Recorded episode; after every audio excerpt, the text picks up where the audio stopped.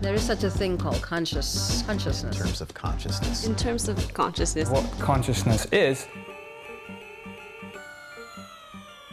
You're listening to Explain the Brain from the Mind Science Foundation. Today, we take a look at a field you don't always associate with brain research the legal system. Some people's bones break easily, some get lots of sinus infections, some people get hives from shellfish. And yeah, we might joke, like, come on, get it together. But we know it's not on them, that's just how they were made. Neuroscience can help us think about mind stuff the same way. Like, say your brother gets sad a lot more than you, or your niece has trouble controlling her anger. Maybe it's not their fault. Maybe their brains are just made that way. I'll be honest, I'm kind of a fan of this line of thinking, these issues coming from a physical place, not just personal weaknesses. But how's this play out when mental illness leads someone to do something wrong? Like if it's not them, it's their brain, what's that mean for a criminal case? David Eagleman's a neuroscientist at Baylor College of Medicine, and he gets asked this a lot. okay, well, was it his fault or was it his biology's fault? And my suggestion is that doesn't make sense as a question anymore. He says, Yeah, you are your brain. The last 50 years of neuroscience has taught us that.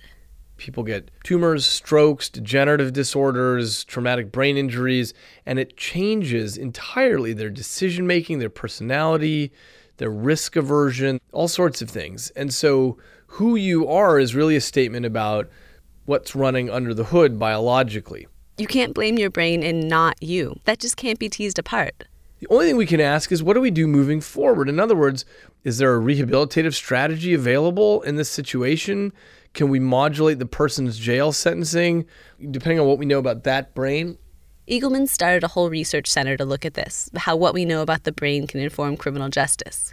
He calls this line of work neurolaw. It's really trying to understand what are the differences between people, what things can be rehabilitated and which things can't. What can we tell about somebody's future dangerousness and what can't we? And I know that last part sounds like it could be creepy, but the fact is, people are just really different on the inside.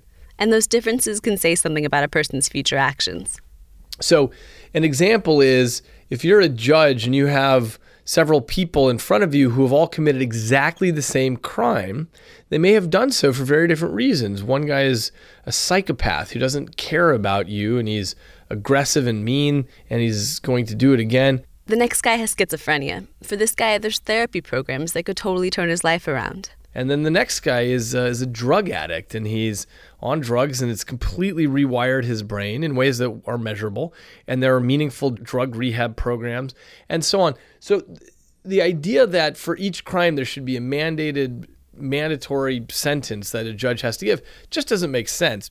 Neuroscience can help us understand the different reasons each person may have committed the crime and whether these reasons mean they're likely to do it again. But Eagleman says you can't use neuroscience to arrest someone before they've done a crime. Like, take someone who's technically a psychopath. which means he can't empathize with other people. He doesn't care about other people. He's willing to crush everybody in his way. You might think, wow, we should stick that guy in jail before he does something, but he might not ever ever commit a crime. He might be a very successful CEO on Wall Street, and he he doesn't care about crushing ma and pa stores, and he gets handsomely rewarded with a with a giant salary. So you can't know in advance just because somebody has certain qualities and characteristics that they will cross any of the lines in the sand. He says you also can't use neuroscience to get someone off the hook. About once every two weeks, I get a call from different defense lawyers who have read something about neural neurolaw and they say, Look, I've got a client. He's up for murder. I want you to do a brain scan and see if you can find something wrong with his brain so we can get him off on that.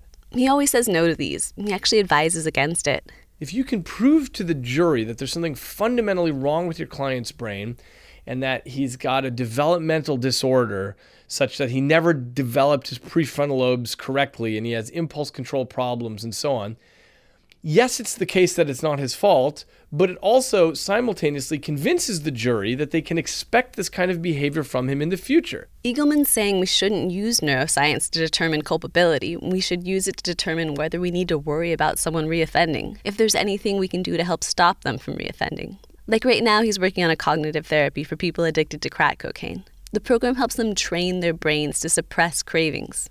And so far, the therapy's working. For Explain the Brain, I'm Audrey Quinn.